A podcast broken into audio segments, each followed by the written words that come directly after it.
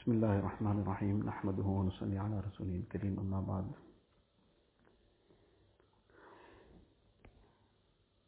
The last part that we were discussing yesterday, I'll just reread that very important points in there.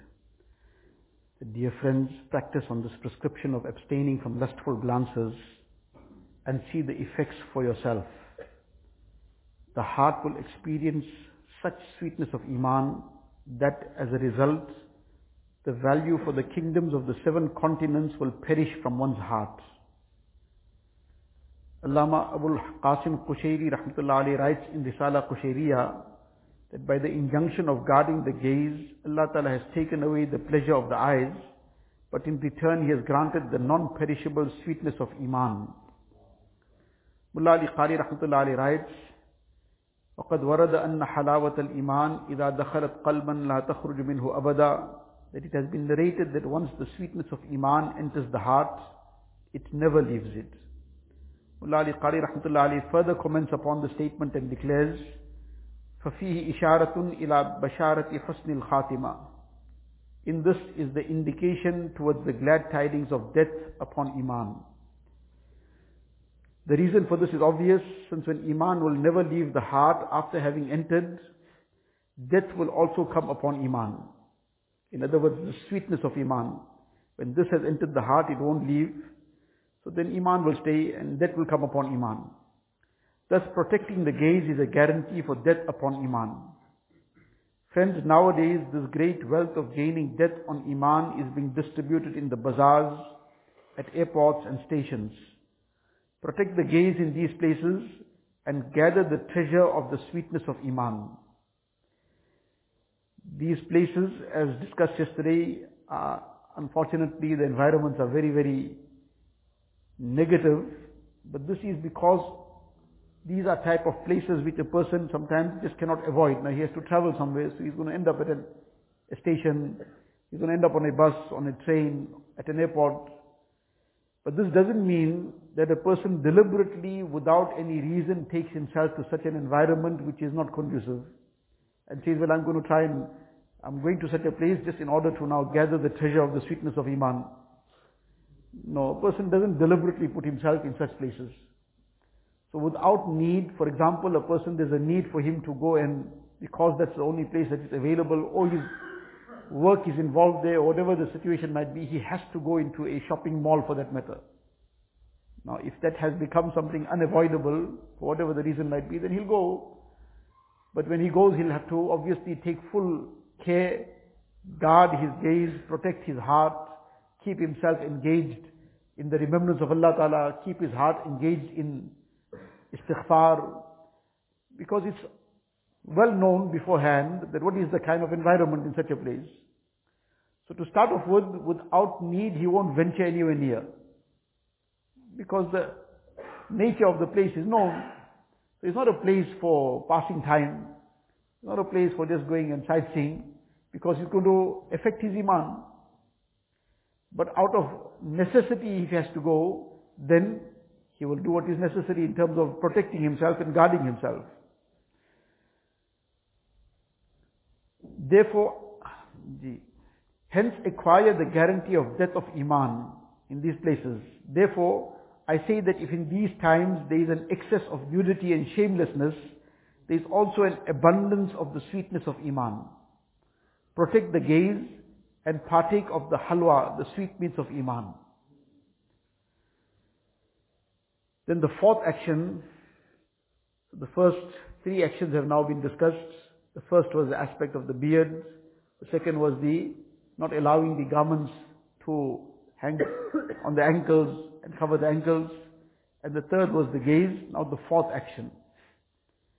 These are the four actions to acquire the friendship of Allah Ta'ala. Protecting the heart. Together with protecting the gaze, it is also necessary to protect the heart. Some people protect the gaze of the eyes, but do not protect the gaze of the heart. This means that they protect the eyes from casting lustful glances, but they do not protect the heart from thinking of beautiful faces. By means of such thoughts and imaginations, they derive haram pleasure. one should understand well that this is also haram.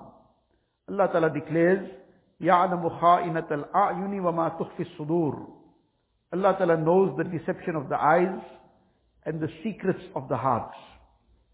And these two things are mentioned side by side in this ayat, the deception of the eyes and the secrets of the heart. This is again the same point that was discussed previously, that because of the direct link between the eyes and the heart, what the eye see, the heart registers and it absorbs. So now if the eyes are going to be seeing haram, the heart is going to be drenched in that haram. It's going to be drowning in that haram.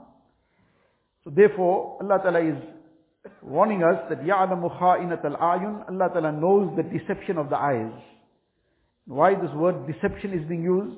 One is that whatever haram a person does, that is a kind of deception because he's supposed to be loyal to Allah Ta'ala. Now he's doing something which Allah Ta'ala has forbidden. It's a kind of deception in that sense. But apart from that, the person sometimes would be appearing to keep his gaze guarded, but he's stealing some glance in some way that he's trying to derive the haram pleasure but not be witnessed and noticed by anybody. So now in various ways, in various schemes and ways, the person is trying to do this. Or he's appearing to be watching or reading something very innocent on his phone, but in the meantime he's got something behind the scenes carrying on at the same time. All these deceptions, Allah Ta'ala is therefore saying, يَعْلَمُ خَائِنَةَ الْأَعْيُنِ وَمَا تُخْفِي الصُّدُورِ And what the hearts conceal, that Allah Ta'ala knows very well. Allah Ta'ala is aware of the haram pleasure that you derive in your heart. One Buzruk states, चोरिया आंखों की और सीनों के राज जानता है सबको तू ए बेनियाज the deceptions of the eyes and the secrets of the hearts you are all aware of the all aware of it or the most independent one it is not sinful if the previous sins come to mind rather it is sinful to bring these thoughts to mind in other words the involuntary thought up to the point that it's involuntary that a person is not accountable for, but to bring it to mind, that is the sin. If an evil thought comes to mind, one will not be taken to task for it. However, when an evil thought comes, it is haram to thereafter entertain that thought by thinking further about it or to deliberately think of past sins and derive pleasure from it or to plot committing a sin in the future. These aspects will incur the displeasure of Allah Ta'ala. The mind and the heart, these are very, very great bounties of Allah Ta'ala. And just as a person has to train to strengthen himself physically, he undertakes all kinds of training and people spend sometimes hours on training physically. So likewise, there's a need to train the heart and mind. So to train the body, person spends time, gives it dedicated time. People wake up early in the morning to go to the gym. That's another whole issue itself, that what kind of environment exists in that place. That one is that a place where everything is totally above board. There is no music being played there. There is no intermingling of any sort. The people that are there are dressed appropriately. Then with all these conditions are fulfilled, then too will say it's not the ideal situation, but it's fine, permissible. But Wallahu alam whether, or if, how many such places do exist. By and large, there will be all kinds of things that are completely against the dictates of haya and modesty and shame and what are the requirements of deen. So many commands of Allah Ta'ala are just being blatantly broken there. A person is going for his physical fitness there. He's going to build his body. Now he's going to build his body and in the process he's destroying his soul. The body, the body is going to, that's, that's something that's just going to be till the grave. And the soul has to carry on. So, this effort to now build the body, so much of effort, so much of time, All this is being done for the sake of the body, but now taking the body to be trained where? In a place that's going to destroy the soul. When a person leaves such an environment, will his iman be on the same level? Will he come out with his iman energized? Or will it be even on the level that it was in when he went in? So does this make sense for a person who is conscious about trying to progress in deen, somebody who wants to get closer to Allah Ta'ala, somebody who wants to try and avoid falling into haram and vice, just doesn't fit in anywhere. If a person is so eager to now strengthen himself, etc., by all means, and there should be some kind of exercise that a person undertakes to keep himself fit, this too is necessary, but in the confines of one's home, in a way that doesn't affect anything, these are things that can easily be done. People are doing it. Yet in this situation, people go and spend so much of money to build the body and destroy the soul. They are paying to destroy the soul. So this is a very, very important aspect to bear in mind, that we don't involve ourselves in this kind of environments. As mentioned, one is out of sheer necessity, a person ended up somewhere because he had to go there. There was no way out. But these places are not that we can not avoid being there. We can easily avoid being there. In any case, the issue was the, we're talking about the training of the heart and mind.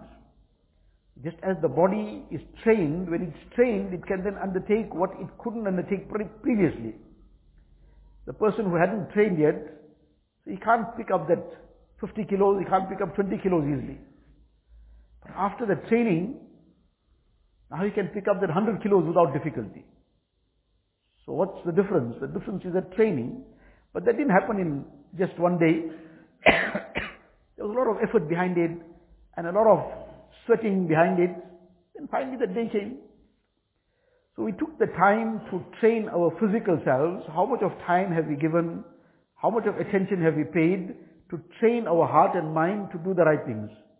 To think in the right way. So how does this heart and mind get trained?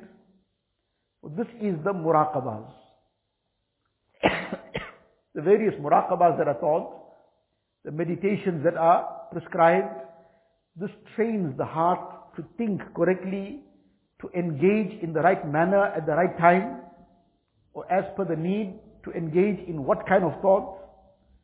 Because that won't happen just without the training. A person has been training regularly to run. Now he's training regularly, he's doing physical exercises, whatever, and he's jogging every day. And now one day while on the road, he's walking somewhere and a dog suddenly starts chasing him. He's been training every day. It doesn't take any effort for him to just run out of sight of that dog. Why? Because he's, he's trained, he's fit. But he hasn't been training at all. He's very, very lethargic and unfit. Now the dog suddenly out of the blue disappeared, he'll freeze, let alone walk. He used to walk easily, he couldn't run. But now with that one bark, he'll freeze. And he doesn't, doesn't know what to do, how to react. The person who has trained very well in all kinds of martial arts and whatever else, Allah forbid that suddenly he's confronted by somebody who's trying to rob him or attack him. Because he's so well trained, in a split second before that person could make any move, he's already done what he had to do. Now that person didn't know who he's confronting, that this person is a martial art expert, whatever the case is. So what, what brought that instant reaction? One person, this happened to him, he will just explain his incident, that he entered one lift in one building, he had to go for some work. As he entered the lift, high-rise building, and somebody else entered the lift as well. He didn't think anything about it, but as the doors closed, suddenly this person took out a knife, and now he wants to rob him. But now this person was a very highly trained person in martial arts. So this person picked the wrong target. He didn't realize that now what he's in for. So he sees that this fellow pulled the knife out, but now he was quite casual about it. He took the knife out, well, he is now in this confined lift. This person can't run anywhere. And now all he has to do is wait for him to start offloading his pockets. But he says before this person even realized what happened, he attacked him in such a way that all he knows is he slumped on the floor, and the lift doors open, he walked out, he doesn't know what happened after that. So, in that instant he reacted. Why? Because he was trained.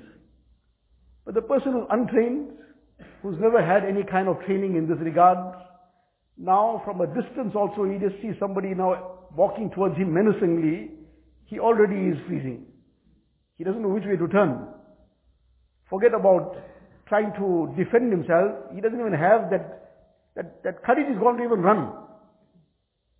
So this all we understand very well in terms of our physical selves and protecting ourselves, etc. But now the same thing applies to our mind. When a person has trained his heart and mind by means of these muraqabahs, then on the occasion, like he needs to run from that dog, he'll be able to run from that dog of shaitan when it's trying to attack him. Because he's been making the, he's been training his heart and mind with that. But now just as there was lot of time spent, lot of effort behind that training, lot of money spent also. All this was done for the sake of training the self. So now this muraqabah, for example, that the person has strengthened the muraqabah, daily he's thinking of, as we have been discussing every night, meditating on death. So now he's giving it time, dedicated time, and doing it in a very uh, proper manner. Now this develops, it strengthens in the heart because it's being done daily. He's imagining himself being lowered in the grave. He's imagining that ghusl taking place to him. He's imagining himself being questioned in the grave, being standing on the day of Qiyamah and being asked those questions about how he spent his life. Over time, his last moments of life he's been meditating upon.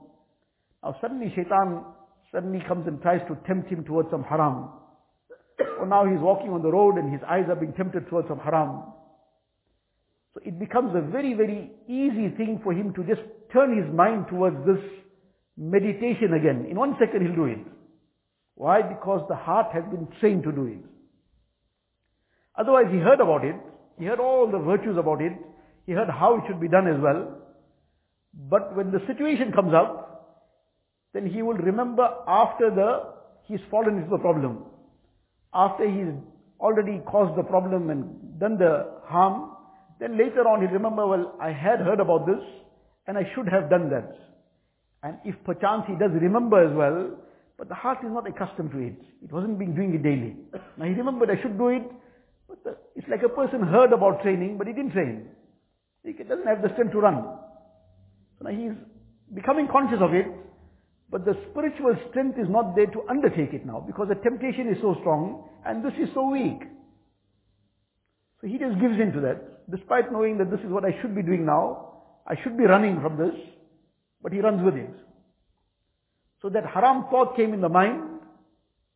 That first part of the thought was involuntary. Involuntary thought he's not accountable for. But now that was the time to run. If he trained his heart and mind with these muraqabahs, the muraqabah of death, the muraqabah of akhirat, even the muraqabah of shukr, that a person who consciously, daily, and all these muraqabahs at different times of the day, person spends two, three minutes making the muraqabah of maut at another time of the day. And as mentioned, a lot of these things can easily be done before or after a salah. We just couple it. Morning after certain salah, I'm going to make two minutes muraqabah of maut. After zuhr salah, two minutes muraqabah of shukr. After certain salah, I'm going to complete this tasbihat. Very easily a lot gets done. In the two minutes, three minutes at a time. This muraqabah of shukr. That a person sits and ponders, meditates, not just in a haphazard manner, in a very structured manner. Meditates upon all the ni'mats of Allah Ta'ala. So now we're talking about the temptations of shaitan. So now a person who has been making shukr very, very deeply, daily. Ya Allah, you blessed me with these eyes. Allahumma lakal hamd wa shukr. Allah, this is purely your ni'mat. If you hadn't granted me these eyes, what a dark world I would have been living in.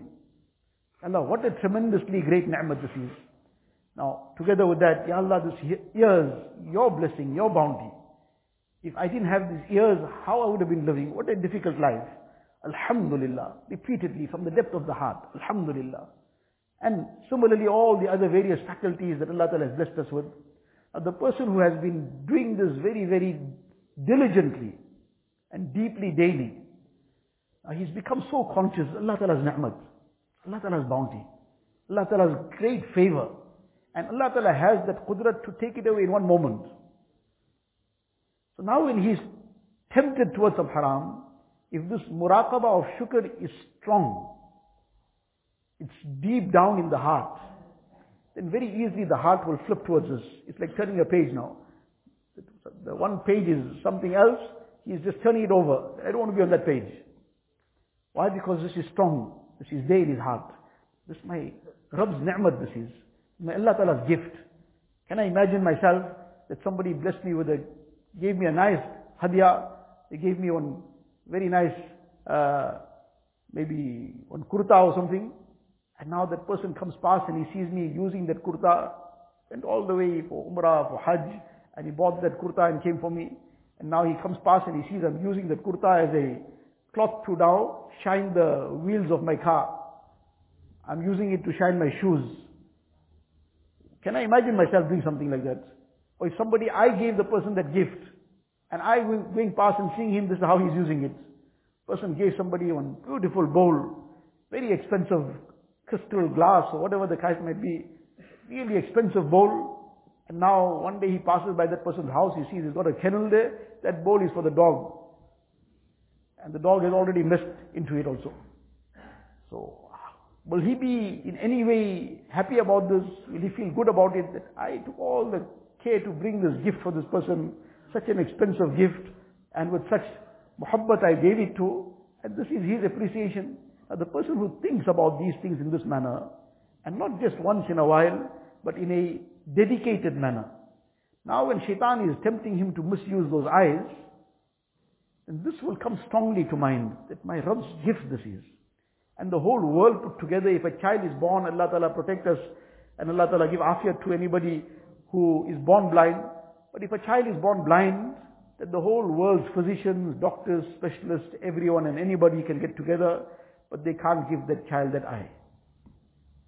Whole world can come together. They can spend all the resources of the world.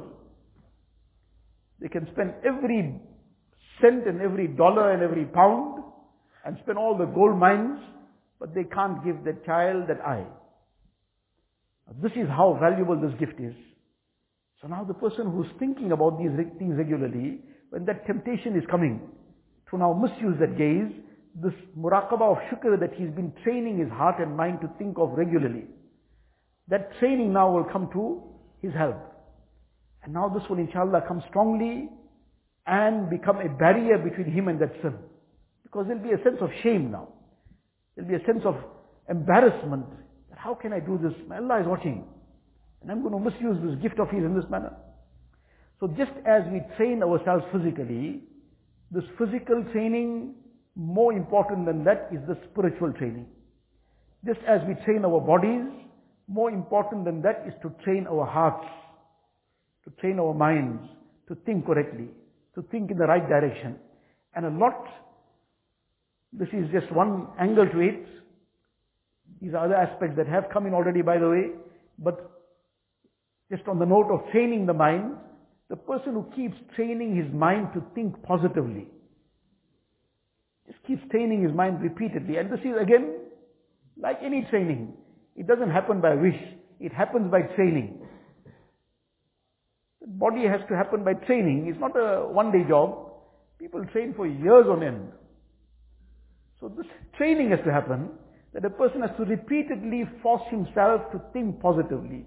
He has to keep working out ways to bring out the positive. And when you will keep doing this, life will become very easy to live. Life is filled with all kinds of challenges. All kinds of negatives as well will come sometimes. Allah Ta'ala protect us and keep us in afiyat, but this is life. This is dunya. But when a person has learned to channel that thinking correctly and keep looking for a positive in every negative,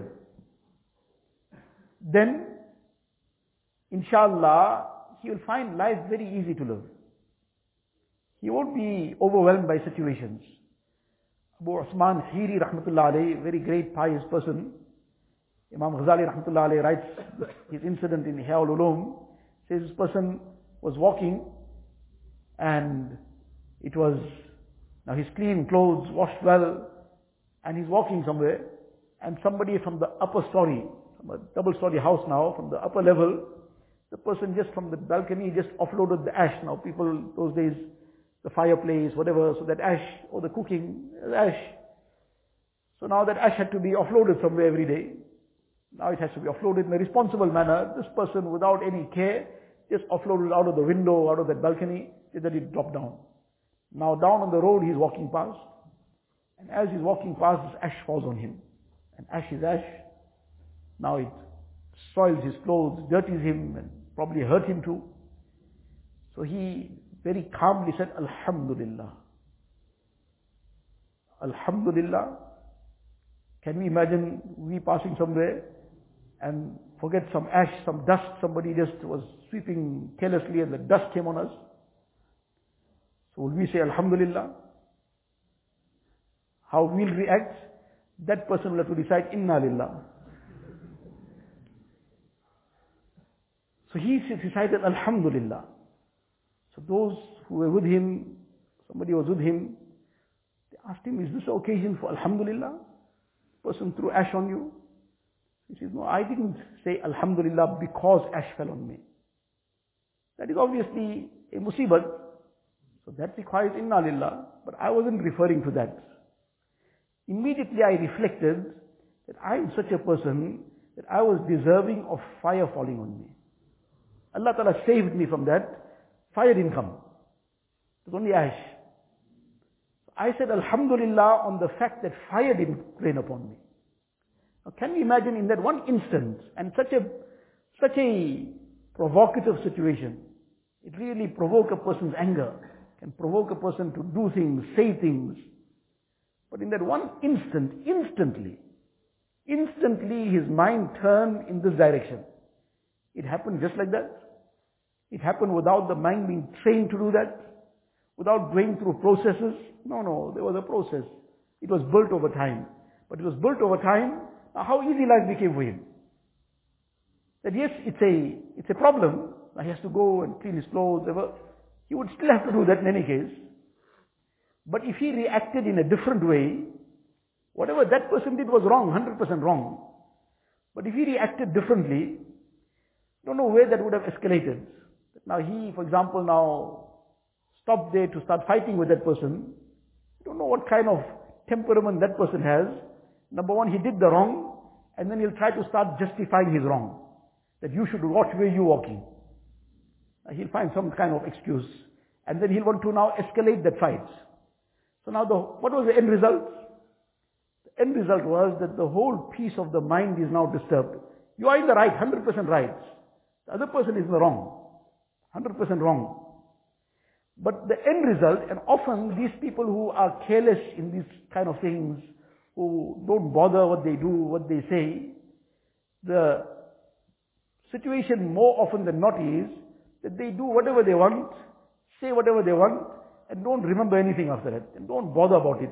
They forget it and carry on like nothing happened. And the person who was the innocent party, he now is burdened with this whole issue and incident, but now the whole peace of the heart is now disturbed. That person forgot about it. He is gone, like nothing happened. Though he is 100% wrong. But this person now, now his mind is so disturbed over what happened, because now this fight got escalated so high, that person started saying all kinds of vulgarities and all abuses, because he can't be bothered what he's doing. So now all that further disturbed the situation.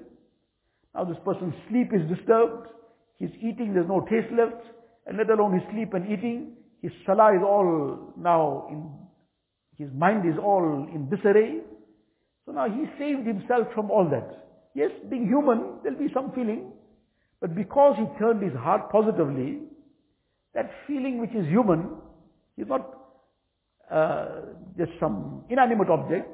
That feeling which is human will very quickly be swept away. Because something else has come in place. The heart and mind can't focus on two things at one time.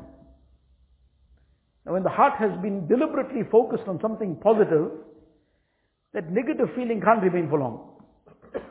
is there, he's human, that pain is not, pain is part of human nature, emotional pain is also part of insan. But this positive thinking will take it away. And this is something requires training, to keep thinking. When a person keeps thinking positively, trains himself to think positively, without difficulty, inshallah, he'll be able to find the positives in every negative. One person once came, this is the subject matter more related to the topic we're discussing before Dhuhr, but nevertheless, one person came and he was complaining about all the issues from his wife and whatever, and everything that keeps, he keeps being on the receiving end. So any case, one time, two times, five times, same story is carrying on. Now there's only certain things that you can advise a person. Much of it is not in anyone's control now. If the other party is not ready to acknowledge that these are my wrongs, and I should now change this, there's a state of denial on the other side. So now it's a very difficult situation. It's complicated and difficult, obviously. There is no button to press that will just go away. So any case, this was carrying on. One day again, the same complaint. At that time, Allah Ta'ala put something in the mind. He said, look, what you attend the programs, etc., you come and make mashura, what's your objective? He Said, my objective is my Islah. I want to make my Islah.